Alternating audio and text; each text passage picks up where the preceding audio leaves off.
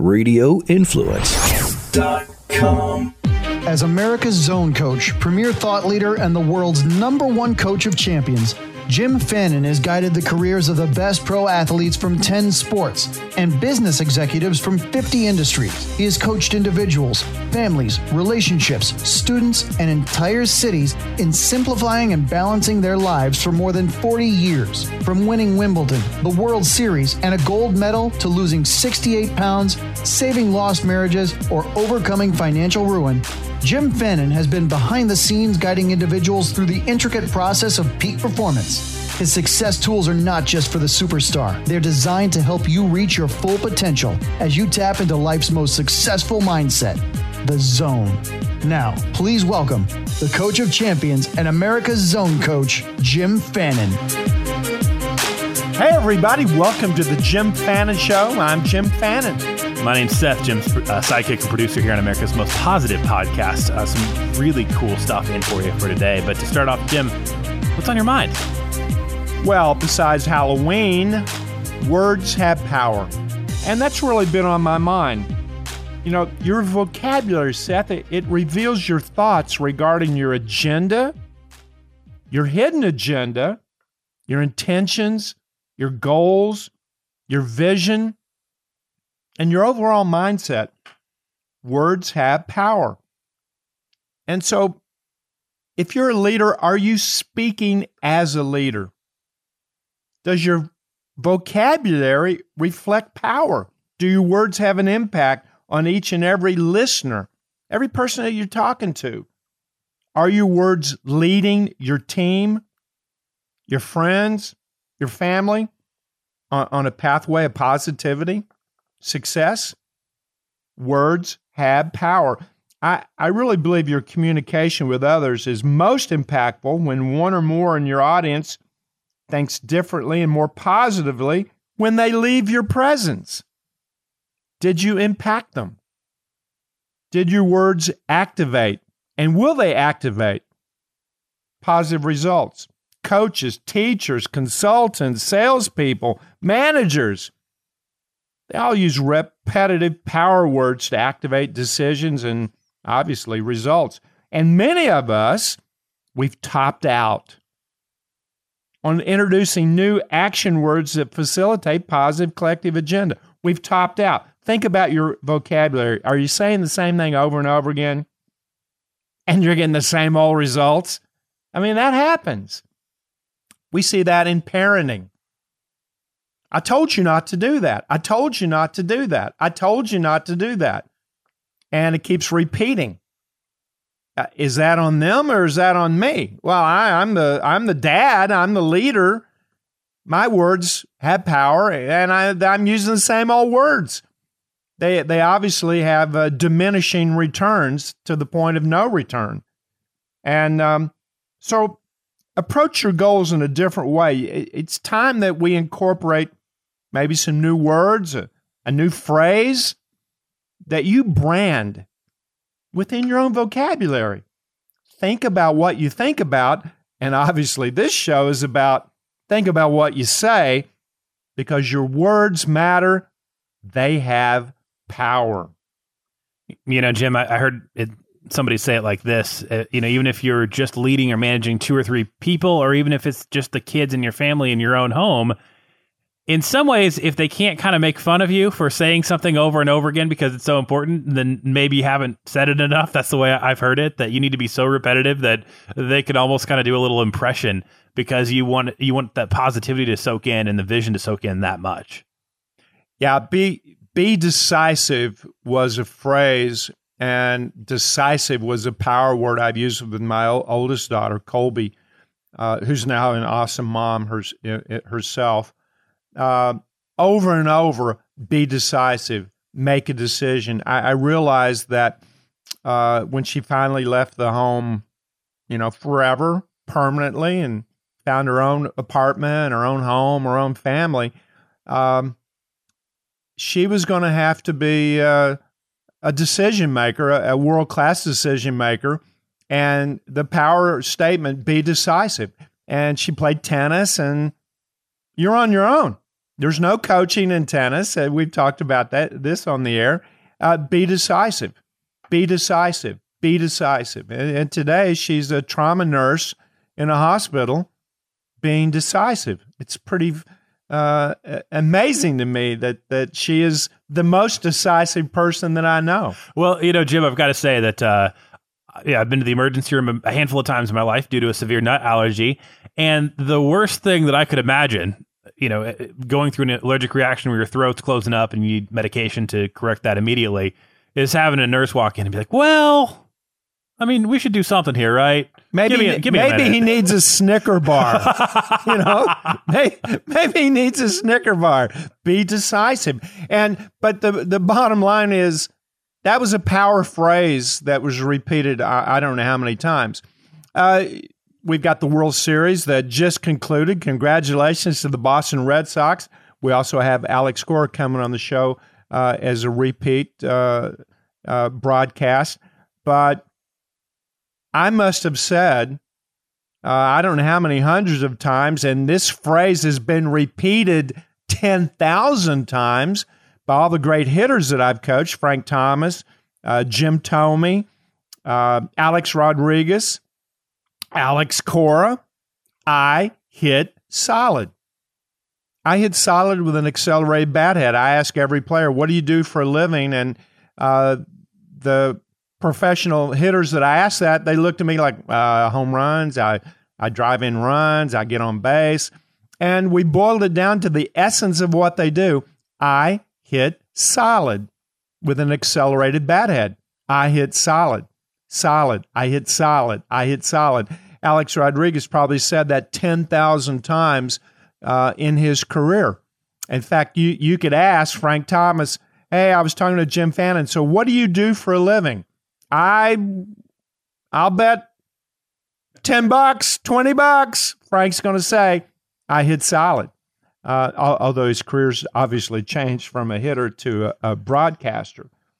Words definitely matter. And I remember, Seth, I had a paper route as a kid growing up. A lot of us have had little odd jobs growing up, but I had a paper route. It was a plum paper route because there was only 62 papers. It was on one side of the street because the other side was the park. So I could go through my paper route in less than an hour, and I was done.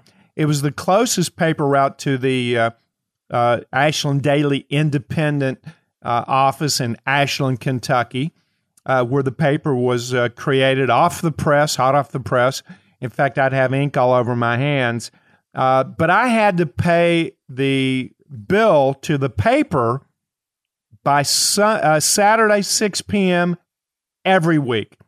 Whatever I owed the paper for those papers, whether it was $4, $5, whatever it was, I had to pay it. And the route master, a dastardly human being, if he's still alive, I'll be surprised. He was the meanest guy ever. I had to pay him $50 to buy my route, which was probably illegal. But, you know, he was down there in the sound illegal. He was down there in the bowels of the Ashland Daily Independent and the local newspaper.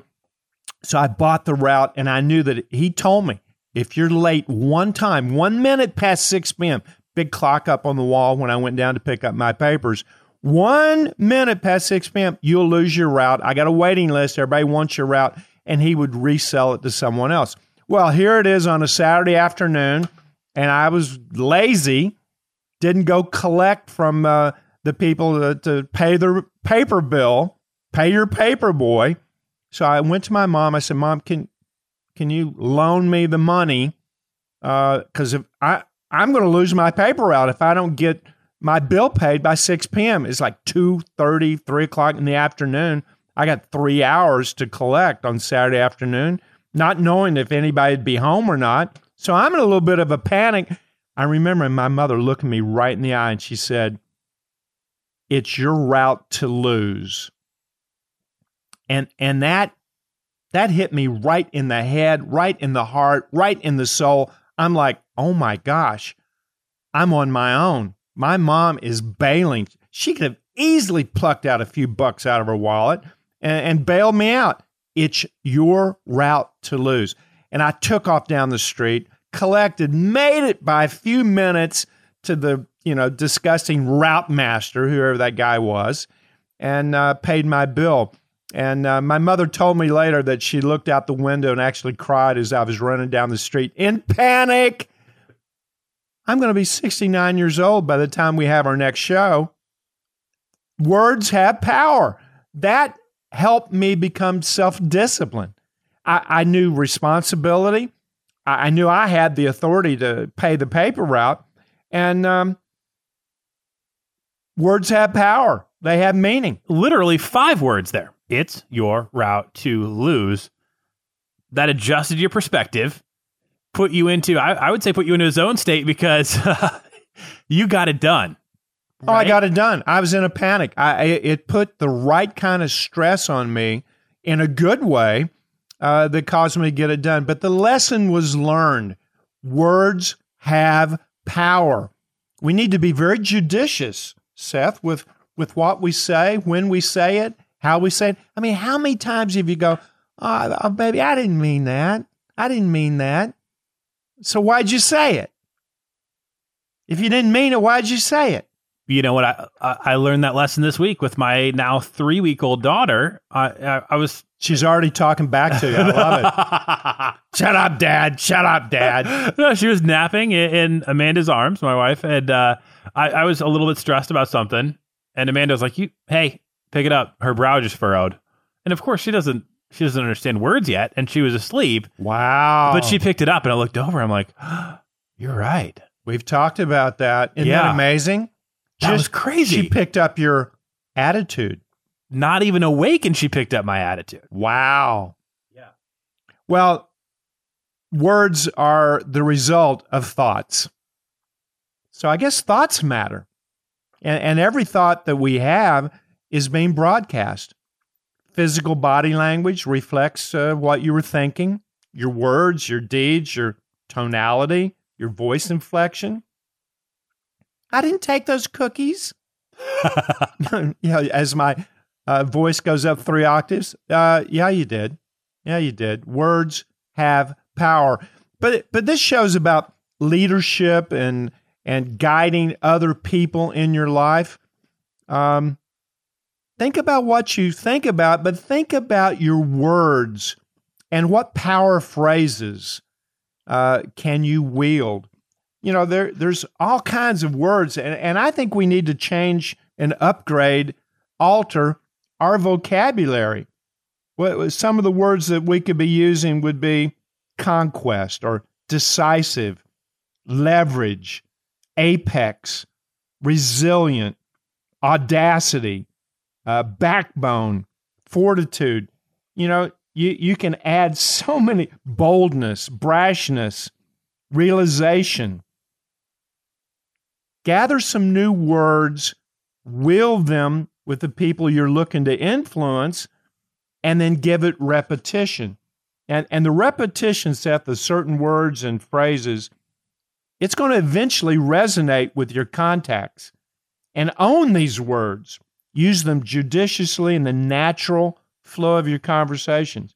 And if you add silence before and after action words or an action phrase, that's going to accentuate and leverage their power. In fact, attention and retention with silence, it increases 30 to 40%. So when I add silence like I just did then just now, listening and retention increases 30, 40%. As a matter of fact, I'm going to tell you about the greatest motivational talk never heard.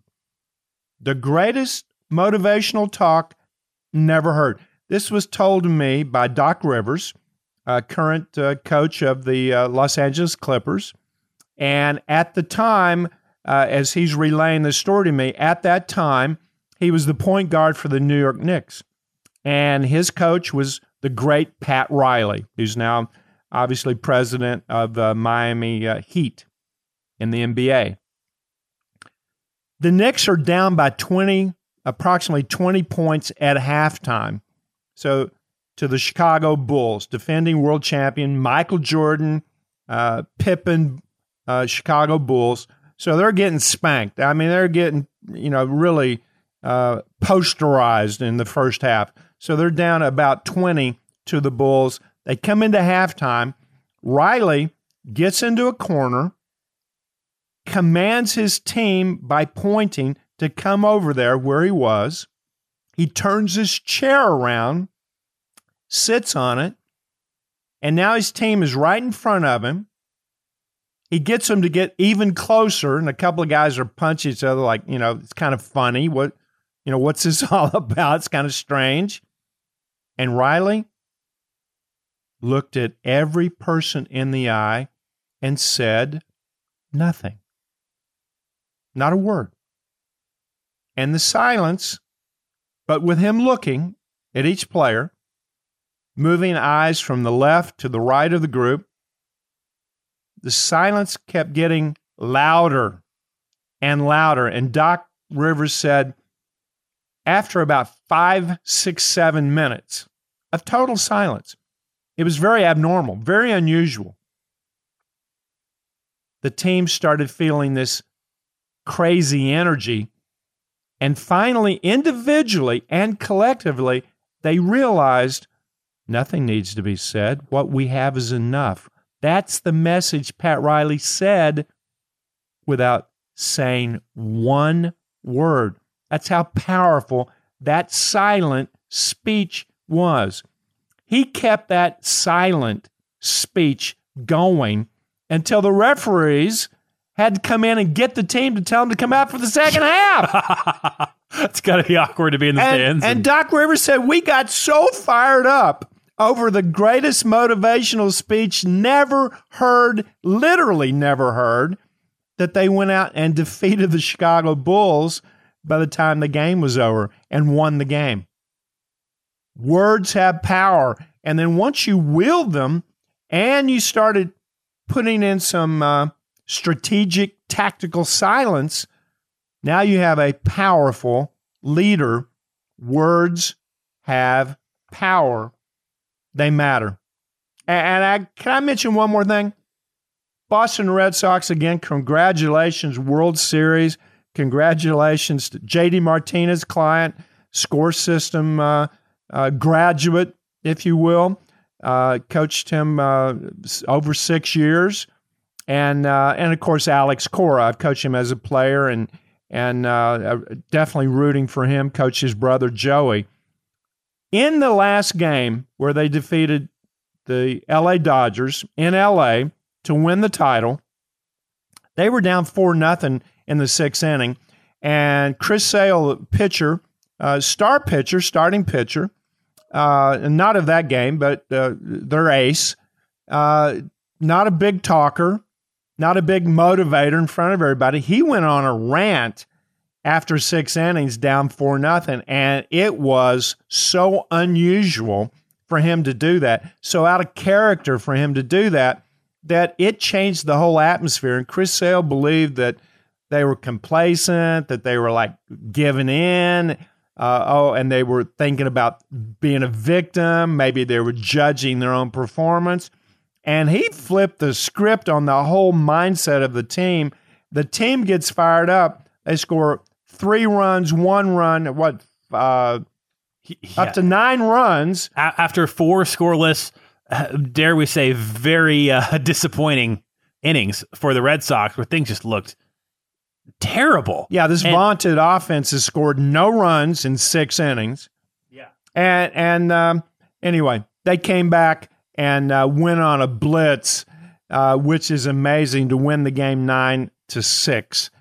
What's amazing, Jim, is one of the first things you said when we met was one of the biggest reasons you got into this is you saw people overtraining, overpreparing, trying too hard, thinking that, more and more tactics and tricks up their sleeve were what's going to get them across the line of whatever their well-defined goal was.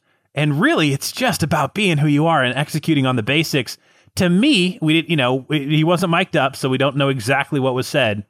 To me, it sounds like Chris Sale just reminded the Red Sox they were the Red Sox. Sometimes that needs to happen. Sometimes it needs to happen. Words matter in a positive way, but words also can matter in a very negative way. This is an individual thing of bolstering your vocabulary, adding some power words that you own, but also having some catchphrases. But repetition really is the key if you're looking to facilitate positive change. So change your vocabulary. If you're getting the same words and you're getting the same results, don't blame the person you're talking to. Look in the mirror. Upgrade your vocabulary and wield them judiciously, but wield them. You know, we're going to go ahead and set up this this replay of the Alex Cora interview. Now, keep in mind, this originally happened early on in the season, and there's a specific reason we want to share this with you. It's because you can now listen back to this in hindsight in 2020 and 2020 vision.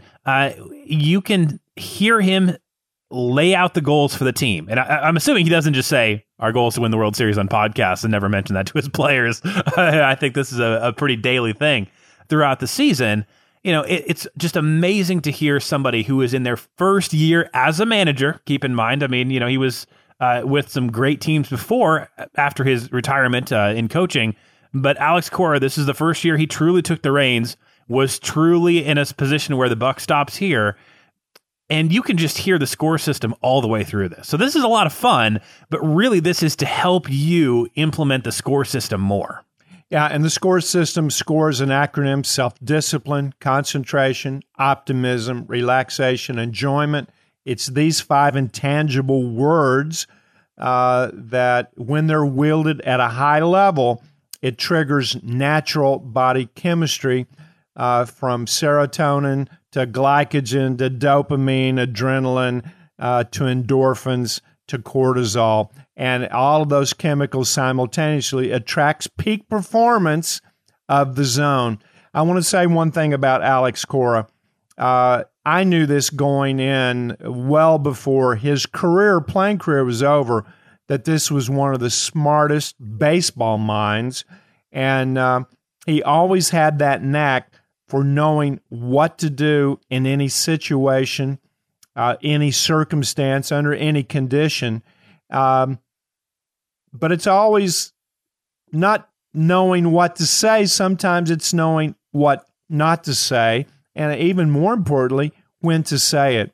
So he managed his team this year probably with the least amount of words that you can imagine. Usually first-year managers want to regurgitate everything they know about baseball to show their team how smart I am and what I know and why you should follow me. And I've seen that with rookie coaches in 10 different sports regurgitating everything they know.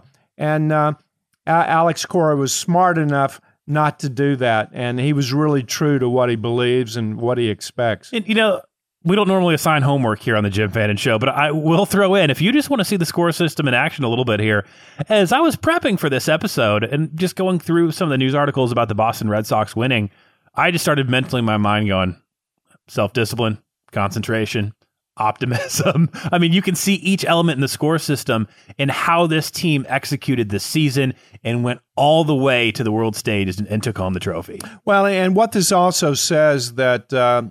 you know, the buck stops with the top person, and that their words matter. Their words have power.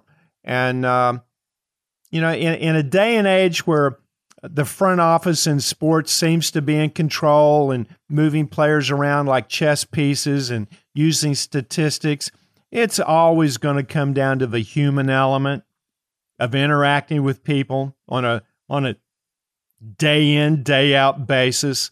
And congratulations to Alex Cora. Let's listen to Alex, and we'll get some insight in the mindset of a world champion manager. This show, Alex, is about managing expectation, which is a big subject. But before I get into what's going on with you right now and the Boston Red Sox, if you can indulge me, I'd like to take you back to Caguas, back to Puerto Rico when you were growing up. You have a brother that's 10 years older than you, made it to the major leagues, obviously, before you. What were your expectations growing up in terms of professional baseball? Well, all I wanted to do is follow the footsteps of Joey. We always talk about having a favorite player or somebody that you look up to. And actually, Joey wasn't my favorite player. It was Robbie Alomar, but the person that I looked up to. And the person I look up to, and I wanted to follow his footsteps. He was my brother. It was very simple. I always joke around that, my hero, he was living in the same room, eating the same dinner with me, and it was very easy just to follow his footstep. And this guy, as you know, Jim, structure-wise, he was the best of the best. So well, it was very simple. And he was the most disciplined athlete I've ever coached. Sometimes almost to a fault. Yeah. It's so disciplined. Yeah. Then, Alex, you get a scholarship to Jimmy Morse's program down at University of Miami. I've given many speeches to that team. When you decided to go to the University of Miami, they're perennial national champions when you went there. What were your expectations going to the University of Miami? Two things. Obviously, get better at baseball. I was drafted in the 13th round by the Minnesota Twins. And, I always wanted to I liked the program before. Actually, it was between two schools. One of them is our arch rival, FSU. So that's ironic, but it was between FSU and Miami. I decided Miami around that time. Before that time, they were on TV a lot, and there was something about Mark-like Stadium that always intrigued me. So wanted to go there and be better as a baseball player. And I think the whole college experience needed to grow up as a young man if I wanted to, accomplish things in life. As you know, we lost our dad. I lost my dad at a young age. So, right. Very close to my mom, very close to my sisters. Joey was playing, always looking up to him, but he wasn't around most of the time. So I needed to explore life, by myself. And going to Miami, I was able to accomplish that 3 years that, honestly, without going to college, no way I'm talking to you right now about my experiences. I grew up so much, connected with a lot of people, and learned about my craft. And those 3 years, 94, 95, 96, I'll never forget. Now, I gave a speech, and it could have been in 97, but you may have been in the room. Were you in the room when I gave a talk ever at Miami? No. Well, I was gone by that time. Here's one of the things that happened right before my speech with the University of Miami, and I want to see if it happened during your stay. Coach Morris brought out airline tickets, handing them out to everybody, and said, "This is the ticket to the College World Series. Some of you won't be going, many of you will, but we're going." And so he showed it to everybody, and I don't know if they're actual real tickets or not, but that was right before my speeches. And then he took back the tickets, and then he turned it over to me, and I was like, oh, my goodness, that's awesome. Yeah. Did he ever do that? He learned. No, but he learned right away about the expectations from the program. He said that in a meeting with Paul D., who was the athletic director at that time, they're doing this tour of the facility. So he comes down when he visits Miami, and he walks into the restroom, and there's a runner-up trophy from the College World Series, and they're using it right there in the restroom, to hold the door. And he looked down, he saw it. He's like, holy shit, these are the expectations. And then the other one was when he finally got the job, the secretary calls him, like, hey, Jim, where you want to stay in Omaha? And he's like, what?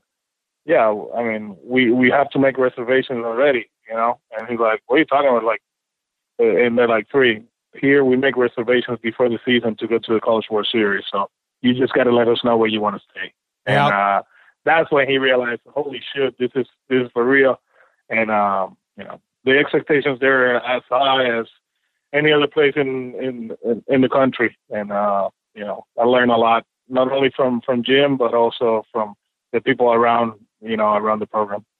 And then, Alex, during your playing days, that's when you and I got together and started working together. And of the SCORE system, self-discipline, concentration, optimism, relaxation, enjoyment, which one of those elements as a player did you feel you need to work on the most? I do feel that I needed to work on everything, and that's why we work together. You kept me in check, you know, for how confident I am, and I trust my abilities. There was always need of something, you know, on a daily basis. And that's why I still remember those conversations in 2000. I was in Albuquerque trying to get back to the big leagues and become a everyday player. And it was amazing. You see the numbers that month. In AAA, I think I was hitting like 405 with 25 RBIs, and I was locked in. I swear there was a day that I walked 4 times, and you told me you made it. You know, that's the perfect game, because you didn't come out of your craft. You were hunting pitches in the strike zone, trying to hit the ball solid, and you didn't get them, and you move on. So I still remember that, and you know, I always appreciate everything you did for me, everything that you brought into the table. I still use the tools. Now that I'm a manager, you know, optimism is the best, but I think relaxation, especially in the market that we're working at, you know, our team, it's very important to detach yourself from the daily grind. And that helps us, not only me as a manager, but I think our coaching staff and our team, to accomplish the things that we are accomplishing, and obviously the ones that we want to accomplish later on in the season. Well, I'm really proud of what you've done, and you need to be proud as well. But it is a long season. I mean, as of this recording, you're standing 17-4. But just like you alluded, Boston's a tough sports town. They love you. They don't love you. They can change, and I understand that. But Boston has some expectations. How do you relax? And how are you prepared to relax? It's a long grind. I think it's the toughest sport because of the mental endurance that someone needs. It's easy to be depleted of energy. How do you get away? You know, you had a day off yesterday. What a day off. You flew in from the West Coast to Toronto. That's not much of a day. You know, there's your day off. Congratulations. Yeah, How do you relax, yeah, Alex? How do you unplug? No, honestly, as a player, you know, I'm very passionate about the sport. You know, I'm a big fan of it. So sometimes it was hard for me to detach myself from the daily grind. But now, you know, I understand. I give the family their place. It's very important. And when you do that, there's other things that are more important actually than baseball. You know, you have your kids, you got, you know, in my case, I got Angelica, my girlfriend, I got my daughter Camila, and then the twins, you know, the newborn, you know, they're not, I mean, 9-month-old kids. So, you know, it's a lot different in my life that compared to when I was playing. I learned that you got to give them what they deserve. And doing that has helped me to detach from the daily grind. You know, you give the important things, the value, and then things are going to flow, and it's going to help you to you know, divide the things throughout your day, and that's what I'm trying to do, man. It starts from when I wake up to listening to music in the morning, to go to the gym and go eat breakfast and walk, take a nap, talk to the kids, talk to the family, go to the ballpark,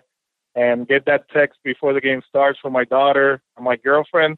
Until I get that text after the game, regardless of the results, man. It's just, I'm in a good place, man. I learned over the years, the hard way, obviously, but I learn, and I do feel that, you know, learning my knowing my tools, using them on a daily basis is making me better, not only at my work, but also in my life. Well, you know, I've told you this many times. You're more than a baseball player, and you know, you just hit it on the head. You know, you got many arenas to manage, and there's nothing better than having young twins. They're in the moment. They're in the zone. They have no future, no past. I mean, and you can go on a you know, 7-day road trip and come back, and they've changed. It's like, oh my goodness, and. That's got to be just, you know, the happiest part of your life. I need to ask you about your coaches. You know, your coaches, you know, give them a little shout out. You know, you're only as good as what they think. I mean, right now, hopefully they're getting ready statistically and getting prepared for the game tonight. But your coaches, you know, they're only as good as what they're thinking when you're not there. Tell me about your coaching staff. No, it's they're great. One thing I told them when we got together as a group for the first time, that was in November, right after Thanksgiving, and I told them, you know, one thing about it, they're very versatile, and there's no egos here. That because you are the hitting coach like Timmy Hires and Andy Barquette doesn't mean that they can't talk about pitching. The same deal with Dan Olivengi, our pitching coach. You know, he's been around the game for a while. He's been an advanced scout. You know, because you're the pitching coach, it doesn't mean that you can help us out in another area. Ron Renneke, who managed the Milwaukee Brewers and been, you know, he worked for Mike Social for years. He oversees a lot of stuff, and although he's the older guy, you know, in this group, you know, he connects with us. You know, we got Carlos Feblis, who managed Double-A the last few years, and he's 42. I think Carter's 41, 42 years old, you know, and he brings energy just like Tom Goodwin at first base. And, what I keep preaching them, and I want them from them, is connect, not only with the group, not only with the players, but us as people. You know, there's a lot of stuff that goes on. You know, we have dinners together yesterday. We went to see the Maple Leafs and the Bruins here in Toronto, and I think that's the way we got to maximize our talents, to be relaxed, connect, and obviously we know that baseball stuff is going to be there. But the more we connect as people, the better it's going to be for us. You have a great intuition. You and I have had a lot of talks about intuition, real time information that the conscious mind doesn't have. But, you know, baseball today is, you know, it's operating on statistics and data. How many times, if you can divulge it, did your intuition play in a win? And did the lack of intuition, you didn't listen to it, did it happen? You may not want to admit that. Did you not listen to your intuition in maybe one of your losses? And how big a part is intuition in a game that's so statistically driven right now? No, you got to create a balance. It's the information that is provided is going to put us in a better place, and the decisions I make over the course of a game.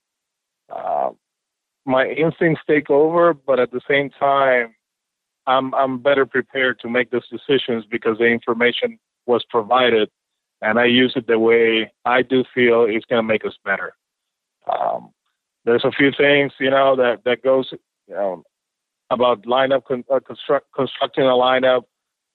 There's more than just like he's a good player, let's put him in this spot. I think instincts take over sometimes, you know, for the off days or when to, you know, when to stay away from a player or when to go ahead and use a player. But I think everything revolves in your preparation. Right. And the preparation, you know, goes from spring training until now. There's a lot of stuff that goes into play. So I have a feel for the game. That always going to be there. But I do feel that I'm more prepared to make decisions and put the team in a spot that they're going to be successful because, you know, the information that was provided, we're going to use it to our benefit, and it's going to help us to make decisions. You know, you've got a great record. You're leading Major League Baseball, and you've done it without J.D. Martinez being locked in the zone, which I've coached J.D. I know he can get locked in. That's kind of a bright spot. That's, you know, we're doing well. You know, he's doing solid, but he can heat up and really change a game quickly. You know, I've seen him hit 4 home runs in one game.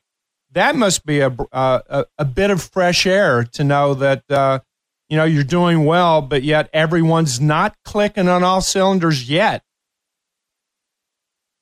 Tell me about your lineup. No, the way we see it is, you know, we're getting healthy, which is important. You know, Xander Bogaerts, he's on a rehab assignment today. Today and tomorrow, hopefully everything goes fine, and he'll be here Friday. Justin Pedroia is in Fort Myers right now, kind of like starting his spring training, so he should be back sooner rather than later. So the one thing, the good thing about this lineup, it feels that we won based on our way to do damage, and they've been working on their craft. They've done an outstanding job using the information that is provided and executing the plan, which is great. They meet up every day and they talk about the plan, you know, how we're going to attack this pitcher. And so far, so good. It's been great. You know, we do feel that there's guys that, you know, they're going to carry this team for 10, 12 days. And that's important because not every day they're going to be clicking on all cylinders. So we're very capable from top to bottom. We feel like that's is our strength, and we got guys on the bench that in any given day they come in and they can contribute, which is great. It keeps the lineup going. It keeps the you know, the energy going, and that's very important in a long season. Do you set goals for a series? Do you set goals for a month? Are the goals already set for the season, and you're just letting it play one day at a time? No, they know that. I was joking with them, and this is the same. You know, winning is better than losing, and let's be honest. You know, when you win, it's a lot better than losing. And the most important thing for us is take, you know, each series. You know, just give the importance to the series. You know, and the goal is to win each series. We know that. Hey, there's certain, it's not going to happen, but the more series you win, the better it is. And we have our short-term goals, and that's the one. But at the end, it's kind of like, you know, the goal is to win the World Series, and everybody knows it. It's just like, you know, the other 29 teams. So obviously, there's teams that they're going through some process, rebuilding process, and for most, you know, they might say it, but they understand that it's going to take a while. They don't say when they're going to win the World Series. But for us, on a yearly basis, you know, that's the goal here, to win the World Series. And I want to take you back to Puerto Rico one more time. You know, I've spent a lot of time in Puerto Rico, coaching a lot of companies down there, a lot of athletes. I really feel for the island. I'm upset about everything that's happened. How connected are you on a regular basis back to your hometown and back to Puerto Rico, and efforts to help Puerto Rico get back on its feet? Yeah, we're doing our best. Well, one thing for sure, on a daily basis, somehow, some way, I'm gonna get. You know, I remind myself where I'm coming from and where we at as a country, and we know we're not where we want to be. We're making progress, but you know, it seems like it's slowly. But hopefully, for surely, we're going to be fine. But, you know, I'm proud where I'm from. I'm proud of my roots, and whatever I can do to help my country, you know, we're doing it. I know there's a lot of people that are, you know, pushing and praying and help me, you know, with their vibes from back home, you know, to do what I'm doing here, help this team to accomplish all the goals that we set, and I appreciate that. And I know with every win, there's a lot of people back home that they're happy. And you know what? Right now, that's all I can do. I think I think that is absolutely true. You've got so many fans, not just in Puerto Rico, but definitely in Puerto Rico, that are rooting for you. And you're right. Every win you have increases the expectation of everybody in Puerto Rico. And yeah, you've got to be proud of your roots. I love it down there. I was going down there 1 week every month for 8 years. I flew into Puerto Rico. I am going back soon to do whatever I can to help increase expectations individually. Hey, Alex, thank you so much. I appreciate you being on the Jim Fannin Show. I really do. We're rooting for you. And you got a series that I know is a big one, Toronto. And obviously the Yankees is always a big series. And Seth, do you have anything to add? Yeah, if I can just sneak one last question in here as we wrap up. The Yankees rivalry in particular, and with Toronto, you know, the players tend to get more hyped up right around those games. I mean, those are historic rivalries, and they're going on this season. How do you manage those expectations? Is it okay for them to get a little more up for those games, or can that backfire on the team if they're a little too hyped up? No, actually, we're trying to treat everybody the same way. You know, if we live in the up and down of the season, he's going to catch up with us as far as like energy. So spend the same energy with every team, and you're going to be consistent on what we do. And if we're consistent at preparing and playing the way we want them to do, we're going to be in a good place. Well, keep your score level balanced, attract the zone, and all my best to you. You know I care a lot about what you're doing. I definitely care about how you're doing it. And I'm really proud of what you've done. Thanks a lot, Alex. Well, I appreciate it. Guys, appreciate it. And we would love to have you back on the show sometime. We really appreciate your time, Alex. Thanks, man. Good luck tonight. No problem. Bye. Okay, brother. Bye-bye. You know, Jim, one of the things I love about revisiting that is it was a reminder to me, too, when you talk about a true champion, not just being a person who wins the championship, but the person who has a high level of success across their life, right? I think I would have remembered Alex Cora if he was a janitor and I interacted with him. I mean, he's just that kind of guy. Well, he's memorable. And you know what? He's humble. He's humble. He's a humble person. You know, kudos go to his mom and dad. You can look at the Cora brothers and go, wow, acorns probably don't fall far from the tree. And with Joey being the most disciplined athlete I've ever coached, and Alex has that same discipline, and he can definitely communicate, world-class communicator, without having bravado and without pounding his chest. And he knows how to get the most out of his players, and he did at the right time and at the right place. And we're going to go ahead and do something a little different that we're going to keep bringing in here. Just calling them tips du jour, which was where Jim learned. Du jour. I'm 21 years old. I in Kentucky, Eastern Kentucky, you learn the 3 R's, you know, reading, writing, and Route 23, go north to get a job. Those are the 3 R's. Reading, writing, and Route 23. So I took Route 23, Ashland, Kentucky, straight up to Columbus, Ohio. I got my first job, my only job, my last job, and my first one. And I'd gone out to dinner with a client with his family at a white tablecloth fancy smancy place. And I remember having a sport coat on. I had one sport coat. Again, I'm raw. I'm from the hills. We had roadkill, for goodness sakes. My dad carried a shovel in the trunk just for that purpose. And here we are, and I remember the waiter coming out going, soup du jour today. And I went, wow, soup du jour. I wonder what that tastes like. I'd like to maybe try that. Should I have shrimp?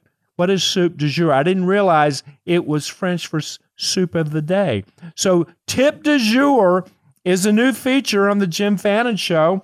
And I have a couple of tips. Okay, let's go for it here. In the Blue Ridge Mountains of Virginia, there's a cow in a railroad track. Now it's a fine old guy. I've been singing that song for a long time. My mother taught me that song. And I learned, Seth, that if I sing 20 minutes a day, positive, vigorously, if I do that, it's going to reduce my snoring. My poor wife made me aware, you're snoring. No, I don't snore. You're snoring, but I don't snore. Well, she said it enough. I go, I think I snore for the first time. Listen to this.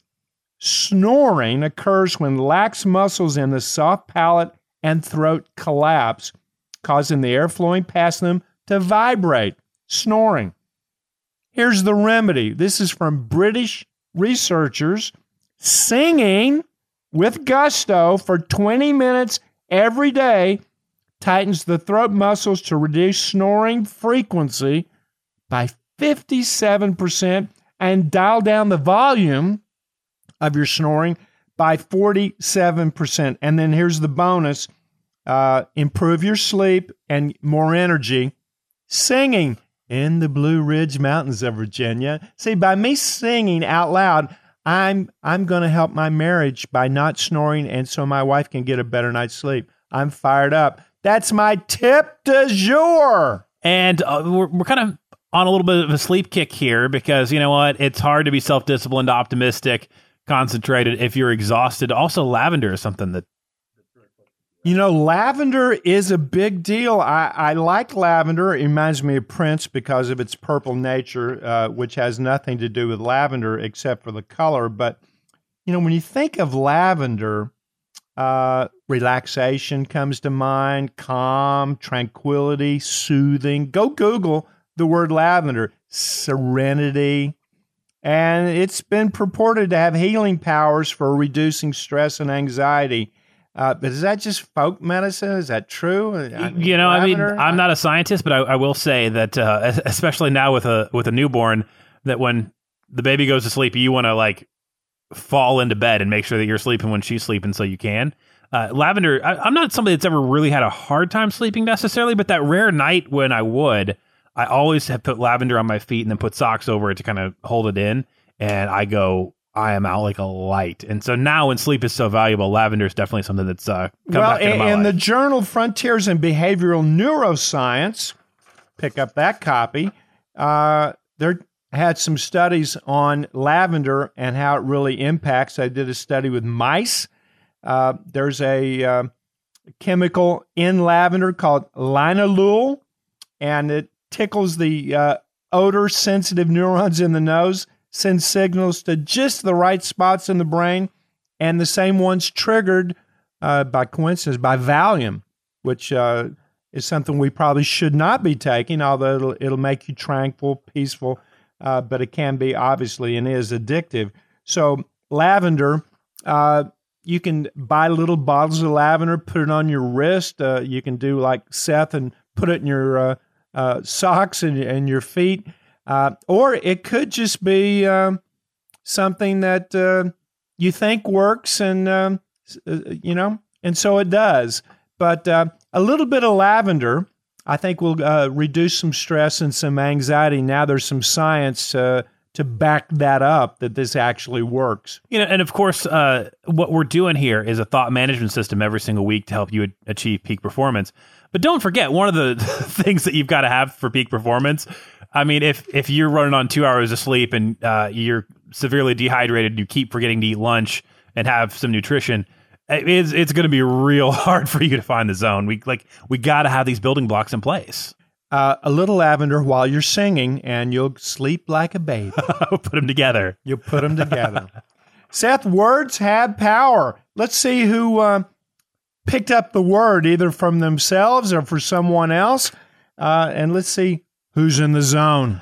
Well, Steve Pierce is the Boston Red Sox World Series MVP, and we've got to put him in the zone here because this guy had a lot of opportunities to not be an MVP. He has been traded so many times. He was what would be called in baseball a lifelong journeyman. And after all these years, after I believe he's actually played in every team in the AL East, This is sort of like what a lot of baseball players go through, where, you know, Ryan Lidge, who was on the show a few weeks ago, you know, he got traded for 2 days and then got traded back somewhere else. He was on a team for 2 days. You know, I thought this was a beautiful example of being in the zone and just saying, you don't know me. You know, maybe that was his word. You don't know me. I'm going to get there. I keep getting traded, but you don't know me. This also goes to the fact that the person that executes the basics, when the money's on the table, picks up the money. So at the right time in the right place, he hit solid, drove in a lot of runs, hit 3 home runs, 2 in the last deciding game, MVP, kudos out, you're in the zone. That's a great World Series performance. And you know what? He deserves it. He definitely deserves it. And, Jim, I wanted you to speak to getting back after you fall down, if you will, because the big headline title was that the Red Sox won 108 games this year on the way to the World Series. That tells part of the story. The other part of the story I didn't realize, this team did not ever lose 4 games in a row this season. Well, that's a team that we heard really from Alex saying that we prepare for each team the same.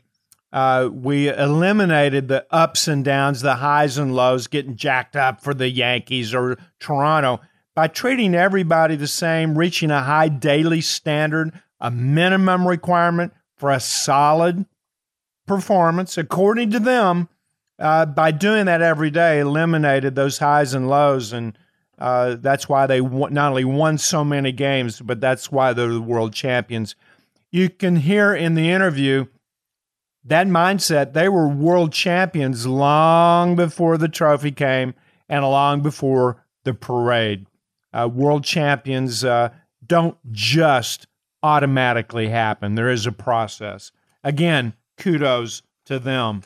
Speaking of world champions, Golden State. One of my favorite athletes has been watching Klay Thompson, perennial all-star, maybe not the MVP like Kevin Durant or Seth Curry, but he's always there. And I love his work ethic because even though he's not performing well, which he hasn't until recently. Yeah. You know, I've wondered if anybody would be wondering if we had a bias towards Chicago teams, because that's where we're at. And, you know, the kind of the hometown judgment, if you will. And definitely the Chicago Bulls don't come out looking great here. The Golden State Warriors actually led the Bulls. They scored 92 points in a half, thanks to Klay Thompson actually breaking his teammates' record. In the zone. I watched that game. I've seen every Golden State game this year, and he was definitely struggling. But if you look really closely and you freeze frame, which I did, 14 three-pointers. He scored over 50 points in 26 minutes, shatters the record, did not play the fourth quarter. His teammates got him the ball and encouraged him because they felt him in the zone.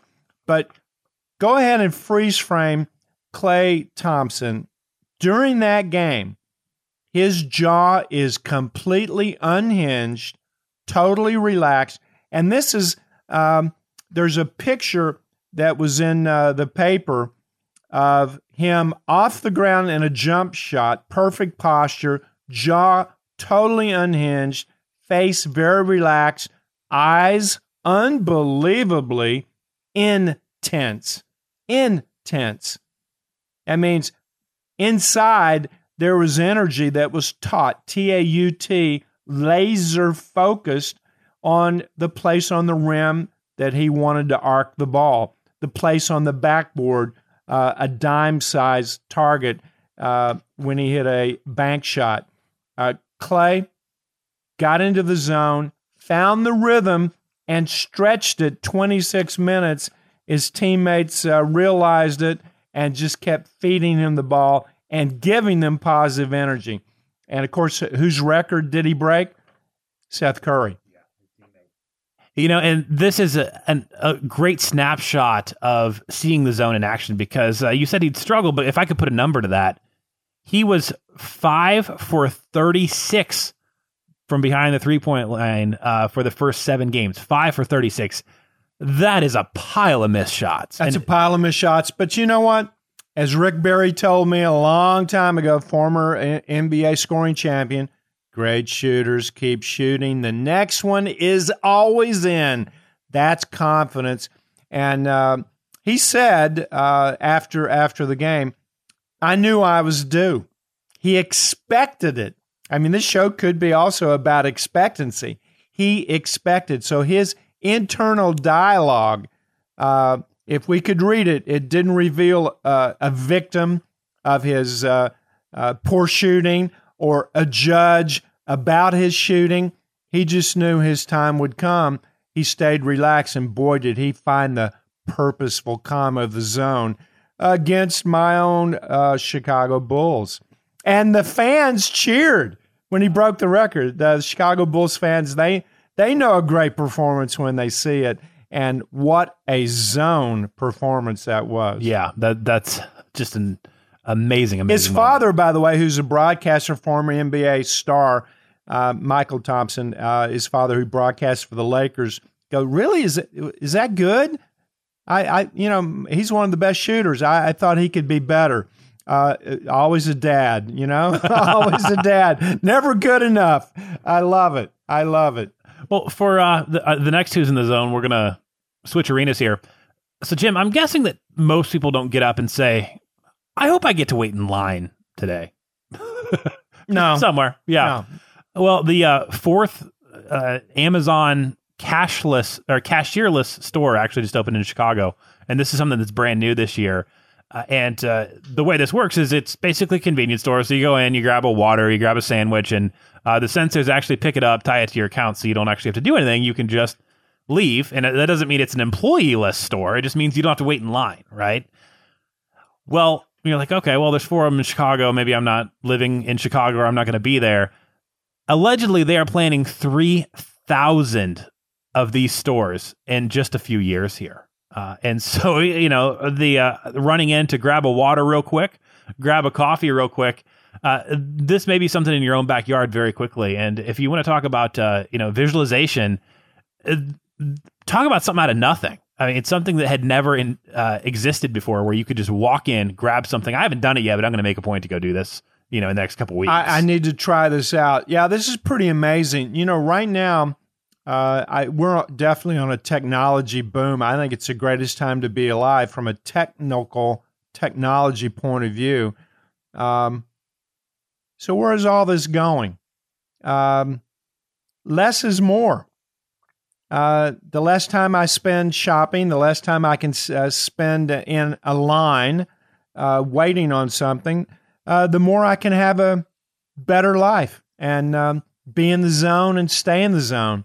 So we'll see how this pans out, but this looks like the store of the future, and technology, maybe this is going to be for everything. You can only use your imagination to see what else this technology can do. So if you're into technology right now, I'm sure you're visualizing, how do I help people stay in the zone, get in the zone? Because that's the only place to be. That's the place where you just don't, there's no future, there's no past. It's present tense living. And there's so many things that take us out of that. So it looks like Amazon's going to do their job to keep us in that zone. Of course, when we're in the zone, we might spend more money, but maybe that's the point. Maybe that's the point. And Jim, to set up our next actually group of 3 individuals who are in the zone, one of the things actually I think I picked up from you when you just talk about insulating yourself sometimes from outside stressors, and we're going to do a whole show on that with people coming up. After my daughter was born, I just decided to kind of take the rest of the year off from any kind of media that would be too stressful. And so I kind of checked out from paying too much attention to politics, even down to there's a few sports shows I really like that are kind of sometimes just devolve into people yelling at each other. And I was like, you know, this is a time when I've got a lot on my plate. It's a big time of transition. Even sports, if it's people just yelling, I'm just going to step back from that for the rest of the year. So I've been a little bit of a cocoon here, and I've really enjoyed it. So the funny thing is I don't know what side of the political aisle these three candidates are running on because it was actually just in a business publication. But we've got to say that Tedra Cobb of Canton, New York, as well as Cindy Axne of West Des Moines, Iowa, and Candiace Stearns of Michigan's 9th District are all female entrepreneurs who are running a business and also running for Congress, running for office. And I was pretty blown away by that. That you've got three examples of women who have started something or leading something that are able to handle that. That's not falling apart, and are still, seeking, to be in a position of public service. That's a zone state, I believe, because you've really got to stay in the present, and you've got to go from the present as a leader to a present as a candidate. Well, to do that, you definitely need a blueprint. You need a plan, a script on how you're going to manage your company, where your company is going to be in the next 90 days. We're in the fourth quarter right now. All three of these women, I'm sure, have very stringent vision and goals for what they want to do by the end of the year. But to be that disciplined, and now that affords them some time to actually go out and campaign while still doing it. So there's a lot we can put on our plate if we are efficient, if we are disciplined. And again, words matter. In order to manage a business, words matter. And so many times we overtrain, overcoach, overthink, overtalk, overlead. And it sounds like these three entrepreneurs are efficient where less is more. Let's go ahead and hop back over to football here for just a couple more pieces of In the Zone. Devin McCourty plays for the New England Patriots, and obviously it's great to be a Patriot because they've got an amazing culture of success.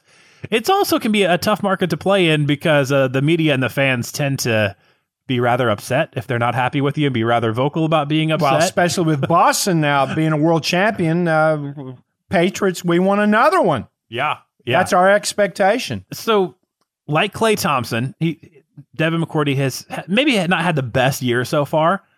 But holy cow, did he have one of the best plays of 2018. He was clocked at running 22.05 miles an hour after he picked the ball off and ran it back for a touchdown. That is the fastest anyone's carried the ball in 2018. And, you talk about slowing the game down and seeing it. Well, he had a lot of people talking about he's lost a step. Yeah. Isn't that amazing? But here's another thing. Maybe he did lose a step. I've done this research with a lot of athletes I've coached. The more you think, the slower you'll run. Oh, yeah. I took four world-class sprinters out for a run, and I timed them in their run individually. And then we had them run again individually while they're trying to add numbers from the finish line, where I'm holding up flashcards. They added those numbers, and when they crossed the finish line, had to give me the sum total.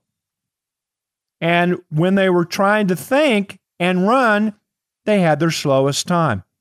So there's something to that. He may have been overtrying, overthinking, trying to do too much. But in that particular run, he was in the zone. No doubt about it. Less thought produces more. And, for In the Zone for Amazon, getting people out of waiting in line is definitely a zone performance. And we are now seeing the first kind of glimpse of the dreaded Los Angeles traffic maybe starting to get a little bit better with another In the Zone performance. By the way, Jim, have you ever been stuck in that quagmire out in L.A.? Unbelievable. I'm in Brentwood going to downtown L.A., and I get Uber. I'm in the back Uber. I'm on the phone. Hour and 45 minutes. This is a 15-minute trip. The traffic was so horrendous from Brentwood to downtown LA. 10 to 15 minutes. Yeah. And it's horrific. I mean, there's nothing worse than being stuck in LA traffic on the freeway. Yeah. Well, Elon Musk, who, of course, is the entrepreneur behind Tesla, with the electric vehicle that's obviously doing very well, set out to build. And he's not necessarily been in the zone. He's not. Recently, I mean, he's got a few challenges on his plate. He's not. He's, you know, kind of gotten some negative feedback on his Twitter behavior, and then also has kind of fought, I believe, with one of the government regulatory bodies, which usually that's a tough fight to win. So we'd recommend not, you know, mocking government agencies that can fine you. Just a good probably not a good idea. Yeah. Well, December 10th. Even if you're a billionaire. Even if you're a billionaire. Yes. Even if you're a billionaire, that's maybe not going to go so well. On December 10th, this thing's going to be real. He has a vision to put tunnels underneath L.A. to get traffic moving again. It's a 2-mile transit tunnel. And this thing's going to open in, 6 weeks? The tunnel was initially designed to whisk cars along at 155 miles an hour. So for just 2 miles, that's a really quick trip. And then this eventually is supposed to carry passengers and bicycles as well. So, you know, hopefully the day will come when, you know, you can tell my daughter, well, back in my day, we had to sit in traffic in L.A., but now if you go out there, it's like, phew, you're just through it. And again, we're kind of back to visualization. Somebody saw something where nobody else saw anything, and it's going to open.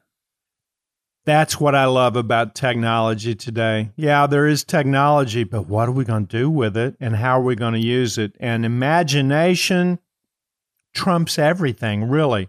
I mean, knowledge is power. Imagination overrides knowledge. So kudos to Elon Musk. Great imagination. We'll see. We'll see what's going to happen. I'm not sure I'm going to be in that tunnel going 155 miles an hour. I have yet to trust the autopilot on the vehicles as a passenger. A friend of mine's got one. I'm like, well, could you maybe just drive on the interstate while I'm with you? You do the autopilot on your own. Speaking of traffic, I got to throw this in. Texting while driving. It's not a good idea. Would you agree, Seth? Yes, correct. In fact, if you're texting while driving, just 5 seconds is like driving 100 yards with your eyes shut. 5 seconds to look down to do a text. And so one of the thoughts I had, this just happened to me. So I'm in my car, and my phone is right there available, and I get a text. And I can read the text. I can listen to the text. And I start to text, and something came over me and said, I shouldn't be texting. This is wrong. This is something that's dangerous. And I put my phone in the glove compartment. I couldn't get it. And then I could hear texts coming in. I could hear phone calls coming in. I could feel my heart rate go up. Like, I need to check this. You know, I get 6,000 cell minutes a month on my phone. But that is the best thing I've done. If you get into your car with your phone, put your phone in a place where you can't get to it. Put it in the glove compartment.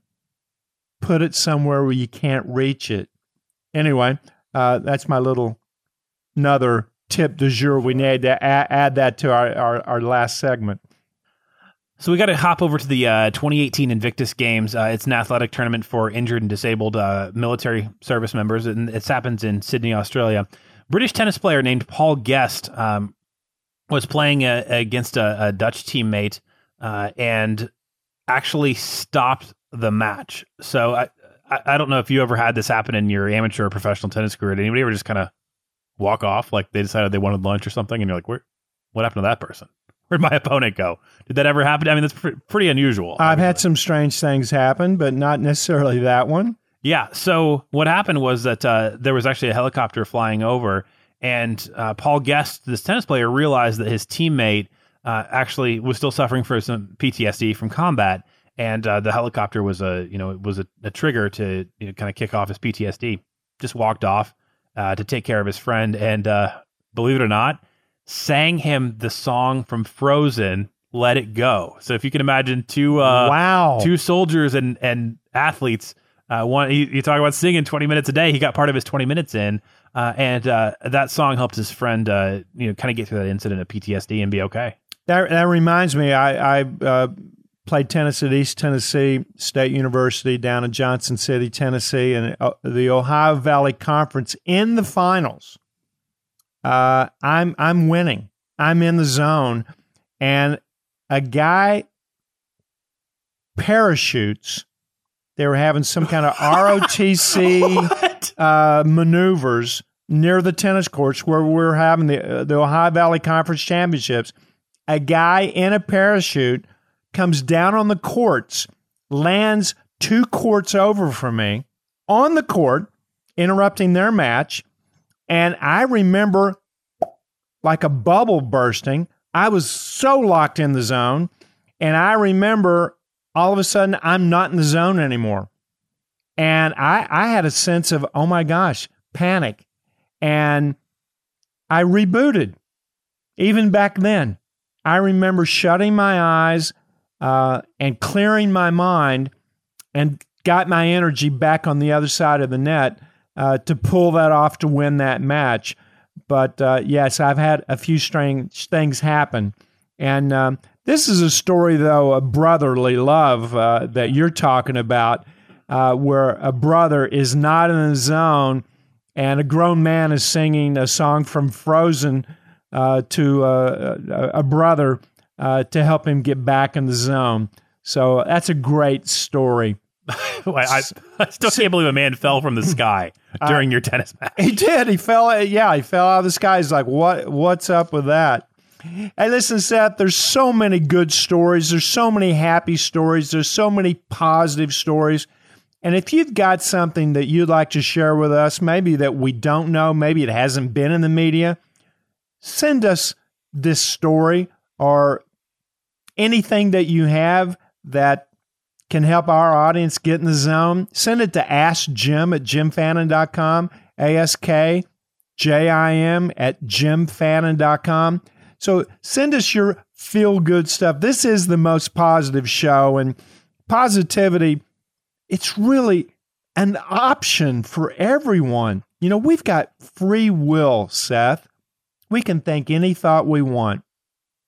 You know, I look back and see some great people in history. You look at Mandela in prison for decades. But yet, whatever he thought, it must have been positive. I'm sure he had some down days being imprisoned, especially solitary confinement. But yet, he comes out of that and becomes the president of his country, wins the Nobel Peace Prize. We are what we think. Words do have power, but we have free will to select and be judicious with any words that we wield. Think about what you think about. That inner dialogue, that script of every thought. You can see the transcript if you could print it out. That's telling you why you did what you did, why you do what you do. And it's tell you whether you're going to be successful, get in the zone, or not. Think about what you think about. And that's going to lead us into the Zone Cafe. You know, Seth, there is a mindset that we can manipulate, we can attract. Athletes call it the zone. It's got a lot of nicknames: raking, treeing, netting, on fire, locked in the now, in the moment, out of your mind. All those little words and phrases to tell us about that mindset where nothing can go wrong. And this is not just for superstar athletes. You could be in the zone when you're reading a book or watching a movie or conducting a meeting or being in school, listening, academics. And also, I got to get a shout out right now. Lewis University women's basketball team, Lewis University women's volleyball team. Seth, I just talked to them last week. Oh, yeah. I was there. Oh, yeah. These gals are champions. We got some All-Americans on their basketball team. They had the leading scorer in the nation. Words matter. These ladies are functioning, performing not only on the court, but off the court at the highest level. And they know they control their destiny by what they think and what they say and what they do. And kudos goes out to Lewis University, just outside Chicago, Illinois. And but let's go to the Zone Cafe, because I took both teams last week into the Zone Cafe. You have a high or low level at any given time of self-discipline, the willingness, commitment to stay with a task, to reach well-defined goals. You either have discipline or not, and it can fluctuate. You have a high or low level of concentration, the ability to focus, put on blinders, one step at a time, one shot at a time, one statement at a time, being locked into the moment, looking at people in the eye long enough to discern eye color, being present. Your concentration, it can fluctuate. Easy. Up and down, 20, 30 times. I'm locked in the moment. I get a text. You got to be kidding me. I'm now not in the zone. But you also have high or low levels of the third marker that you can find in the Zone Cafe. Optimism. That's belief, expectancy, a sense of knowing that the tasks, the routines, lead to the goals that take you to a vision. How's your confidence? How's your trust in yourself that what you got's enough? Are you optimistic? And we know that can fluctuate. We know that can go up and down. But you also have two more markers that we're cooking up in the Zone Cafe. In fact, Seth's back there right now. He's got a chef's hat on, whipping up the next level of relaxation. That's being comfortable, free from worry or anxiety, of executing the tasks that lead to the goals. Jaw unhinged like Klay Thompson, raining threes on the Chicago Bulls. Are you relaxed? How's your relaxation? And then the bottom line, hope it's the bottom line of the show, you got to love what you do. You got to do what you love. You got to have enjoyment. You got to have a little music, singing a few songs. It'll help your snoring, but it may be also the weak link that you need to tweak a little bit to get a little pep in your step, little enthusiasm, little excitement. So right now, listening, you've got a higher level of self-discipline, concentration, optimism, relaxation, and enjoyment. Get in your car, drive around to the pickup window, the drive-up window. Seth's in there. He's cooking. We're ready for it. What would you order if you could only order one of those items on the menu? And you know that that one item is the missing link, that once you get that, and just being aware of it can fix it 90% of the time. But once I have that one link, maybe it's relaxation or maybe it's self-discipline. Hour later, in another arena in your life, well, you might need something else. But right now, what would you order, Seth? You know what? I'm going to go with self-discipline. And this is just really a testament to what I've been able to absorb from the show, your book, hanging out. When everybody told me, you know what, you can't really be prepared for parenthood, and you're going to be so tired with a newborn. And I was like, yeah, right, okay, yeah. That's just what people say, right? And then people I got 3 weeks into having a newborn, and I'm like, wow, I am tired. Wow, there's a lot of things to handle. And I tell you what, just the last few days have been really great about staying in the present. And then, you know, when I got to kind of go from work to parenting or, you know, family or whatever, I can do that. And then I can go back, and I realize that when you realize you're in the zone, you're not in it anymore. So you got to reboot, and then you got to watch your self-discipline to keep those levels up. So that's what I'm going to grab onto. You know, I kind of slid into the zone, if you will, and then I want to make sure I stay there. Self-discipline, relaxation. Yeah, why relaxation right now? Stress is having Halloween costume people at your door, and you have no candy. That's stress. That is stress. That's stress. That did not happen in my house, but that definitely is stress. Here come the tricks. You know, they're going to egg my house or TP my trees. Now, relaxation, because, you know, we're in the fourth quarter. There's a lot of quotas. There's a lot of goals that people are trying to reach, and my clients are looking to achieve. And so there is some stress. Sometimes there's negative stress. We also have stress because we're being blasted over the airwaves with politics. The midterms are here. A lot of people are stressed. It is the most stress that I've seen America in my lifetime. So there is a lot of stress. And there's also stress in relationships, especially if two people are working simultaneously and trying to raise a family. It's not an easy time for a lot of people. So relaxation is important. I think taking some time off, rebooting, turn your brain off, taking a day off, having a vacation at the end of whatever you're trying to achieve. No matter what happens, I'm going to take 3 or 4 days off.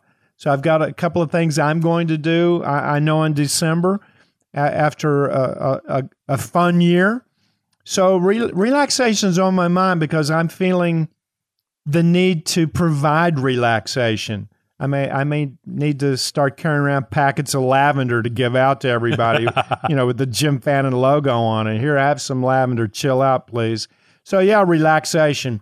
Next week it could be something else, but right now I want to be more relaxed. I know that's going to keep me in the zone, and consequently, if I'm relaxed, that calming effect will help everybody that I'm coaching on a one-on-one personal level. Absolutely. And so, hey, don't forget, this is not just something we do once a week. This is something you can come back to every single day, multiple times a day. Jim's clients, a lot of them are rebooting 3 and 4 times a day, setting alarms on their cell phones or on their watch or whatever. And this is something that the world champion Boston Red Sox clearly were engaged in to not lose 4 games in a row. This show's been about words. This show's been about how words matter and then how words have power. Think about your vocabulary. As you go out and enter whatever arena of your life you're going to enter, just know that what you say and what you do has an impact, and it creates a wake behind you. So use your words judiciously, and the ones that are powerful, use them frequently and use them with a lot of repetition. Maybe you're the leader your company's been waiting on. Maybe you're the leader that your family needs right now. Maybe you're the person your relationship needs. Maybe it's not the other person in relationship. Look in the mirror. Maybe it's you. Words matter because words attract deeds and actions. Be in the zone, everybody. Be in the zone. It's the only place to be. Need more help getting to the zone or want to check out some of Jim's books? Follow Jim on Twitter @JimFannin or visit JimFannin.com for more incredible tips to help you become your best, most authentic self. This has been The Jim Fannin Show on Radio Influence. This is a Leveling the Playing Field Quick Fix on Radio Influence. This week's guest is Tracy Speca-Ventura, and she is the founder and president of Sports and the Arts. From working through galleries, so when the sports gallery ended and I was working with Sam, I also was running a contemporary art gallery in Beverly Hills for a few years. And I'm self-motivated.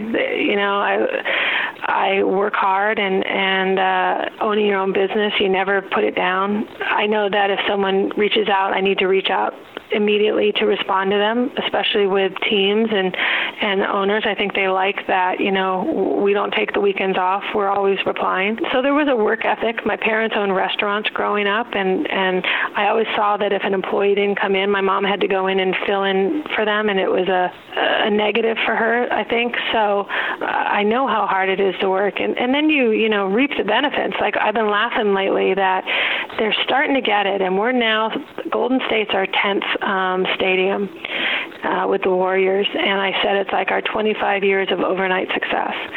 I've grinded really hard for a long time, and now we're established. Once you start to get the reputation, you never burn bridges. People will leave from one team to a different team or a different sport, but they'll bring you along and say, check out these people, because they know that we'll get it done and we'll make them look good as well, because they believe in us. So you just work really hard and you value it. And like I said, from that first gallery job, they didn't have to pay me to be there. I wanted to be there. It was so much fun. I would want to go to work every day. Leveling the Playing Field with Bobby Sue Doyle Hazard can be found on Apple Podcasts, Stitcher, TuneIn Radio, Google Play, and RadioInfluence.com.